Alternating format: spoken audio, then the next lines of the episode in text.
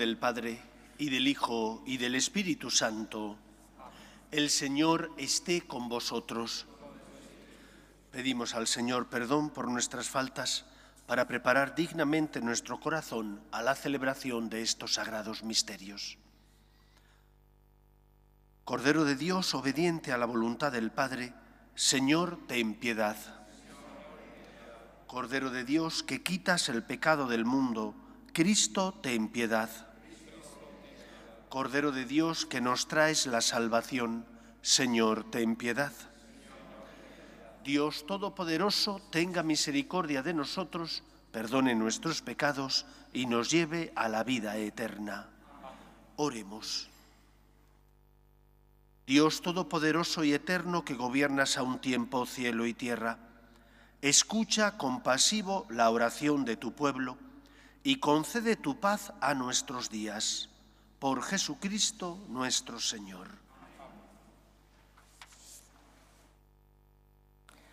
Lectura de la carta a los Hebreos. Hermanos, Jesús puede salvar definitivamente a los que por medio de Él se acercan a Dios, porque vive siempre para interceder en su favor. Y tal convenía que fuese nuestro sumo sacerdote, santo, inocente, sin mancha, separado de los pecadores y encumbrado sobre el cielo. Él no necesita ofrecer sacrificios cada día, como los sumos sacerdotes, que ofrecían primero por los propios pecados, después por los del pueblo, porque lo hizo de una vez para siempre, ofreciéndose a sí mismo. En efecto, la ley hace a los hombres sumos sacerdotes llenos de debilidades. En cambio, las palabras del juramento, posterior a la ley, consagran al Hijo perfecto para siempre. Esto es lo principal de toda la exposición. Tenemos un sumo sacerdote tal que está sentado a la derecha del trono de la majestad en los cielos y es ministro del santuario y de la tienda verdadera, construida por el Señor y no por el hombre. En efecto, todo sumo sacerdote está puesto para ofrecer dones y sacrificios. De ahí la necesidad de que también éste tenga algo que ofrecer. Ahora bien, si estuviera en la tierra no sería siquiera sacerdote, habiendo otros que ofrecen los dones según la ley.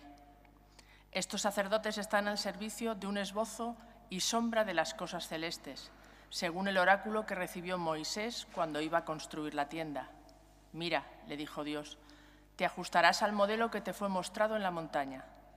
Mas ahora a él le ha correspondido un ministerio tanto más excelente cuanto mejor es la alianza de la que es mediador, una alianza basada en promesas mejores. Palabra de Dios. Te alabamos, Señor. Aquí estoy, Señor, para hacer tu voluntad. Aquí estoy, Señor, para hacer tu voluntad. Tú no quieres sacrificios ni ofrendas, y en cambio me abriste el oído. No pides sacrificio expiatorio. Entonces yo digo, aquí estoy. Aquí estoy, Señor, para hacer tu voluntad. Como está escrito en mi libro, para hacer tu voluntad. Dios mío, lo quiero y llevo tu ley en las entrañas. Aquí estoy, Señor, para hacer tu voluntad. He proclamado tu salvación ante la gran asamblea. No he cerrado los labios. Señor, tú lo sabes. Aquí estoy, Señor, para hacer tu voluntad. Alégrense y gocen contigo todos los que te buscan. Digan siempre, grande es el Señor, los que desean tu salvación. Aquí estoy, Señor, para hacer tu voluntad.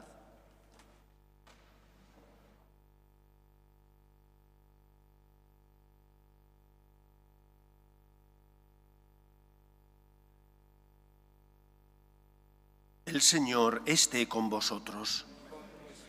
Lectura del Santo Evangelio según San Marcos. En aquel tiempo Jesús se retiró con sus discípulos a la orilla del lago y lo siguió una muchedumbre de Galilea.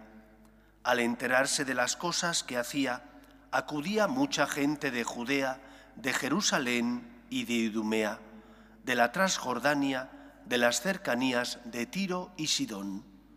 Encargó a sus discípulos que le tuviesen preparado una lancha, no fuera a estrujarlo el gentío. Como había curado a muchos, todos los que sufrían de algo se le echaban encima para tocarlo. Cuando lo veían, hasta los espíritus inmundos se postraban ante él gritando, Tú eres el Hijo de Dios. Pero él les prohibía severamente que lo diesen a conocer. Palabra del Señor. Paradójicamente concluye el Evangelio afirmando cómo Cristo prohíbe a los espíritus inmundos que proclamen, que den a conocer quién es Él. Digo paradójicamente porque lo normal, humanamente hablando, habría sido pensar que cuanto más supieran que Cristo era el Mesías y el Salvador, mejor, puesto que más personas se habrían convertido. Sin embargo, no era así, y Cristo conoce bien el corazón del hombre, porque con mucha frecuencia nos dejamos llevar del interés. Todos necesitamos motivaciones para hacer las cosas y el interés es una motivación que existe en nuestra vida, pero el interés no siempre es una motivación legítima. Tú tienes que hacer y cumplir con tus deberes porque son tus obligaciones, y no solamente porque esperas que te aplaudan o te reconozcan lo que has hecho. Yo tengo que venir a misa porque necesito corresponder al amor de Dios, también porque estoy necesitado de su misericordia y su perdón, pero no puedo venir solo cuando esté necesitado. Tengo que venir también, aunque no tenga nada que pedir, porque me vengo a encontrar con aquel que amo y quiero. Esta es la razón por la que Cristo intenta purificar el corazón del hombre para que le busque no por interés, sino por amor, para que acuda a él no solo por lo que saca de Dios, sino porque entiende que debe corresponder al amor que recibe de Dios, porque Dios que nos ama también en ese sentido nos necesita. No te necesita para ser Dios, es Dios vengas o no vengas a misa, reces o no, seas fiel o no a lo que Él te pide, pero como padre, padre que ama, padre que siente, necesita que sus hijos estén bien y necesita también que sus hijos le correspondan. Por eso conviene que nos preguntemos, en esta relación que tenemos con Dios, el cristianismo es la religión del encuentro de un yo con un tú, ¿cómo se sentirá el Señor conmigo? ¿Se sentirá el Señor bien porque intento ser un buen hijo que corresponde a su amor? ¿O por el contrario, se sentirá mal conmigo porque soy un hijo que no se fía de Él o que solo acude a Él cuando tiene interés? Que no se fía de Él, porque en muchos casos Dios nos pide cosas que no comprendemos, pero aunque no las comprendamos, es nuestro Padre Dios, tendremos que obedecer Tendremos que hacer un acto de confianza, de fe, y decir, Señor, porque tú me lo pides, lo hago. Porque sé que me amas y tú me lo pides, me fío de ti. Y en otros casos, aunque no tengamos nada que pedir, tendremos que venir porque Él nos espera. Es el padre de la parábola del hijo pródigo que espera a que vuelva el hijo que se ha marchado para vivir perdidamente. ¿Cuántas veces nuestra relación con Dios está marcada solo por nuestro interés y no por el amor ni por pensar en Dios. Y deberíamos poner el corazón en nuestra relación con Dios. Deberíamos entender que a Dios le importamos y que la verdadera religión es la del encuentro entre un yo y un tú, donde no solo te encuentras para pedir, sino que te encuentras con Él también para dar, donde tienes que abrir tu corazón a Cristo donde tienes que abrir tu corazón a Dios porque Él te ama y está esperando una respuesta por tu parte. Que el interés no sea la motivación que mueve nuestro corazón en nuestra relación con Él, tampoco el miedo o el temor al infierno, que existe, sino que sea de verdad el amor, el amor ante tantas pruebas como tenemos de que Dios nos quiere como Padre que es. Que el Señor nos ayude a corresponderle como Él espera. Nos ponemos en pie. Oremos a Dios nuestro Padre. Pedimos por la Iglesia para que sea siempre testimonio de esperanza en medio del mundo por sus obras de caridad y misericordia. Roguemos al Señor. Pedimos también por los que sufren y no tienen fe y ante las cruces inevitables de la vida desesperan. roguemos al Señor.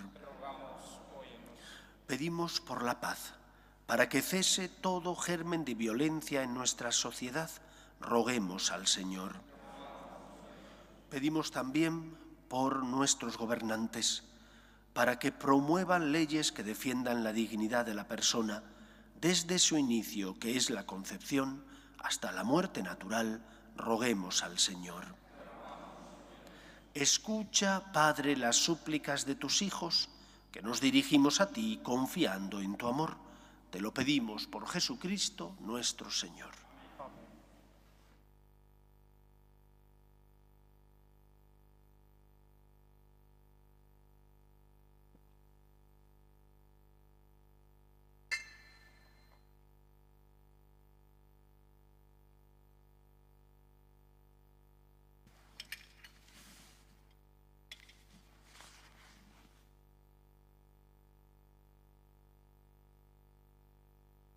Bendito seas, Señor, Dios del universo, por este pan, fruto de la tierra y del trabajo del hombre, que recibimos de tu generosidad y ahora te presentamos, Él será para nosotros pan de vida. Bendito seas por siempre.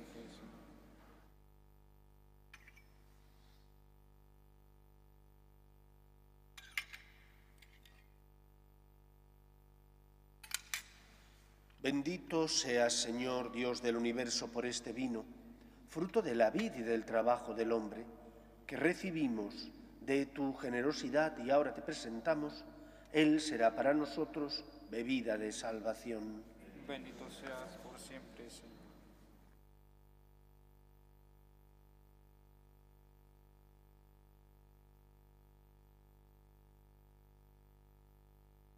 Orad, hermanos, para que este sacrificio mío y vuestro sea agradable a Dios Padre Todopoderoso. El Señor reciba sacrificio para alabanza y gloria de su nombre, para nuestro bien y de toda su santa iglesia. Concédenos, Señor, participar dignamente en estos sacramentos, pues cada vez que se celebra el memorial del sacrificio de Cristo, se realiza la obra de nuestra redención. Por Jesucristo nuestro Señor. El Señor esté con vosotros. Levantemos el corazón. Demos gracias al Señor nuestro Dios. En verdad, es justo y necesario. Es nuestro deber y salvación darte gracias siempre y en todo lugar, Señor Padre Santo, Dios Todopoderoso y Eterno. Pues aunque no necesitas nuestra alabanza, ni nuestras bendiciones te enriquecen, tú inspiras y haces tuya nuestra acción de gracias para que nos sirva de salvación por Cristo Señor nuestro. Por eso, unidos a los coros angélicos, te alabamos proclamando llenos de alegría. Santo, santo, santo es el Señor, Dios del universo. Dios está en el cielo y la tierra de tu gloria. Osana en el cielo, bendito el que viene en nombre del Señor. Osana en el cielo. Santo eres en verdad, Señor, fuente de toda santidad. Por eso te pedimos que santifiques estos dones con la efusión de tu Espíritu, de manera que se conviertan para nosotros en el cuerpo y la sangre de Jesucristo nuestro Señor, el cual, cuando iba a ser entregado a su pasión, voluntariamente aceptada, tomó pan, dándote gracias, lo partió y lo dio a sus discípulos, diciendo, Tomad y comed todos de él, porque esto es mi cuerpo, que será entregado por vosotros.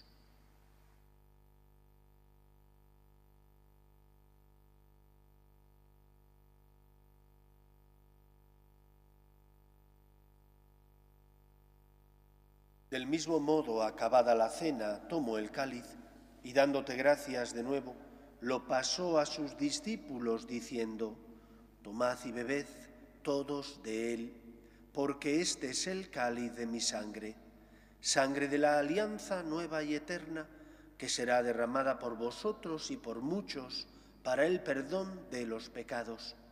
Haced esto en conmemoración mía.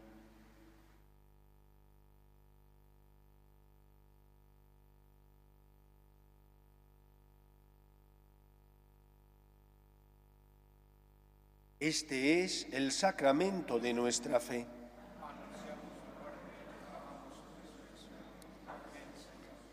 Así pues, Padre, al celebrar ahora el memorial de la muerte y resurrección de tu Hijo, te ofrecemos el pan de vida y el cáliz de salvación, y te damos gracias porque nos haces dignos de servirte en tu presencia.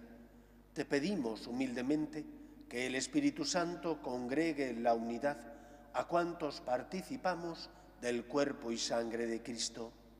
Acuérdate, Señor, de tu Iglesia, extendida por toda la tierra, y con el Papa Francisco, con nuestro Obispo Carlos y todos los pastores que cuidan de tu pueblo, llévala a su perfección por la caridad. Acuerde también de nuestros hermanos que durmieron en la esperanza de la resurrección, de Mercedes, y de todos los que han muerto en tu misericordia, admítelos a contemplar la luz de tu rostro. Ten misericordia de todos nosotros, y así con María, la Virgen Madre de Dios, San José, los apóstoles y cuantos vivieron en tu amistad a través de los tiempos, merezcamos, por tu Hijo Jesucristo, compartir la vida eterna y cantar tus alabanzas por Cristo, con Él y en Él, a ti, Dios Padre Omnipotente, en la unidad del Espíritu Santo, todo honor y toda gloria por los siglos de los siglos. Llenos de alegría, porque somos hijos de Dios, nos dirigimos a nuestro Padre con la oración que Jesús nos enseñó. Padre nuestro, que estás en el cielo, santificado sea tu nombre. Venga a nosotros tu reino hágase tu voluntad en la tierra como en el cielo. Danos hoy nuestro pan de cada día. Perdona nuestras ofensas, como también nosotros perdonamos a los que nos ofenden. No nos dejes caer en la tentación y líbranos del mal. Líbranos de todos los males, Señor, y concédenos la paz en nuestros días, para que, ayudados por tu misericordia, vivamos siempre libres de pecado y protegidos de toda perturbación, mientras esperamos la gloriosa venida de nuestro Salvador Jesucristo. Señor Jesucristo, que dijiste a tus apóstoles, la paz os dejo, mi paz os doy. No tengas en cuenta nuestros pecados, sino la fe de tu Iglesia, y conforme a tu palabra, concédele la paz y la unidad Tú, que vives y reinas por los siglos de los siglos, la paz del Señor esté siempre con vosotros. Daos fraternalmente la paz.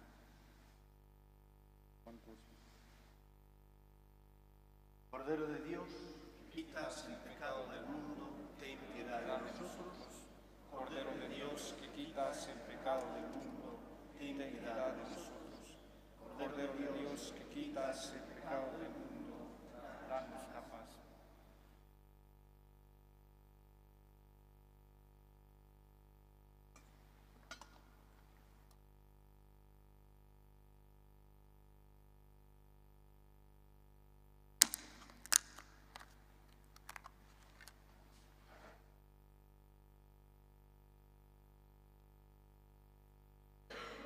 Este es el Cordero de Dios que quita el pecado del mundo.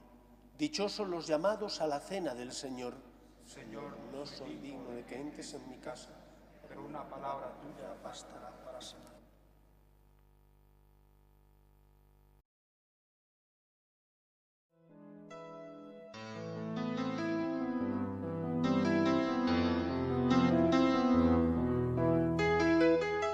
Creo, Jesús mío, que estás realmente presente en el Santísimo Sacramento del altar te amo sobre todas las cosas y deseo recibirte dentro de mi alma.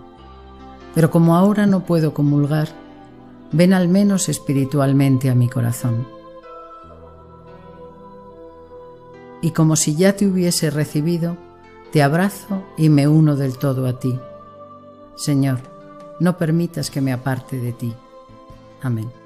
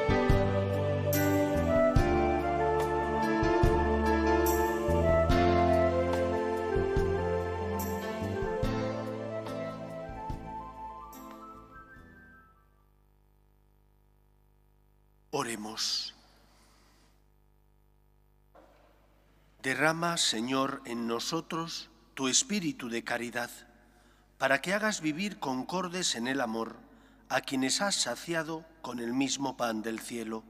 Por Jesucristo nuestro Señor. El Señor esté con vosotros y la bendición de Dios Todopoderoso, Padre, Hijo y Espíritu Santo, descienda sobre vosotros podéis ir en paz. Dios te salve, Reina y Madre de Misericordia, vida, dulzura y esperanza nuestra. Dios te salve. A ti llamamos los desterrados hijos de Eva, a ti suspiramos gimiendo y llorando en este valle de lágrimas. Ea pues, Señora, abogada nuestra, vuelve a nosotros esos tus ojos misericordiosos, y después de este destierro, fruto bendito de tu vientre, oh clementísima, oh piadosa, oh dulce y siempre Virgen María, ruega por nosotros, Santa Madre de Dios, para que seamos dignos de alcanzar las promesas de nuestro Señor Jesucristo. Amén.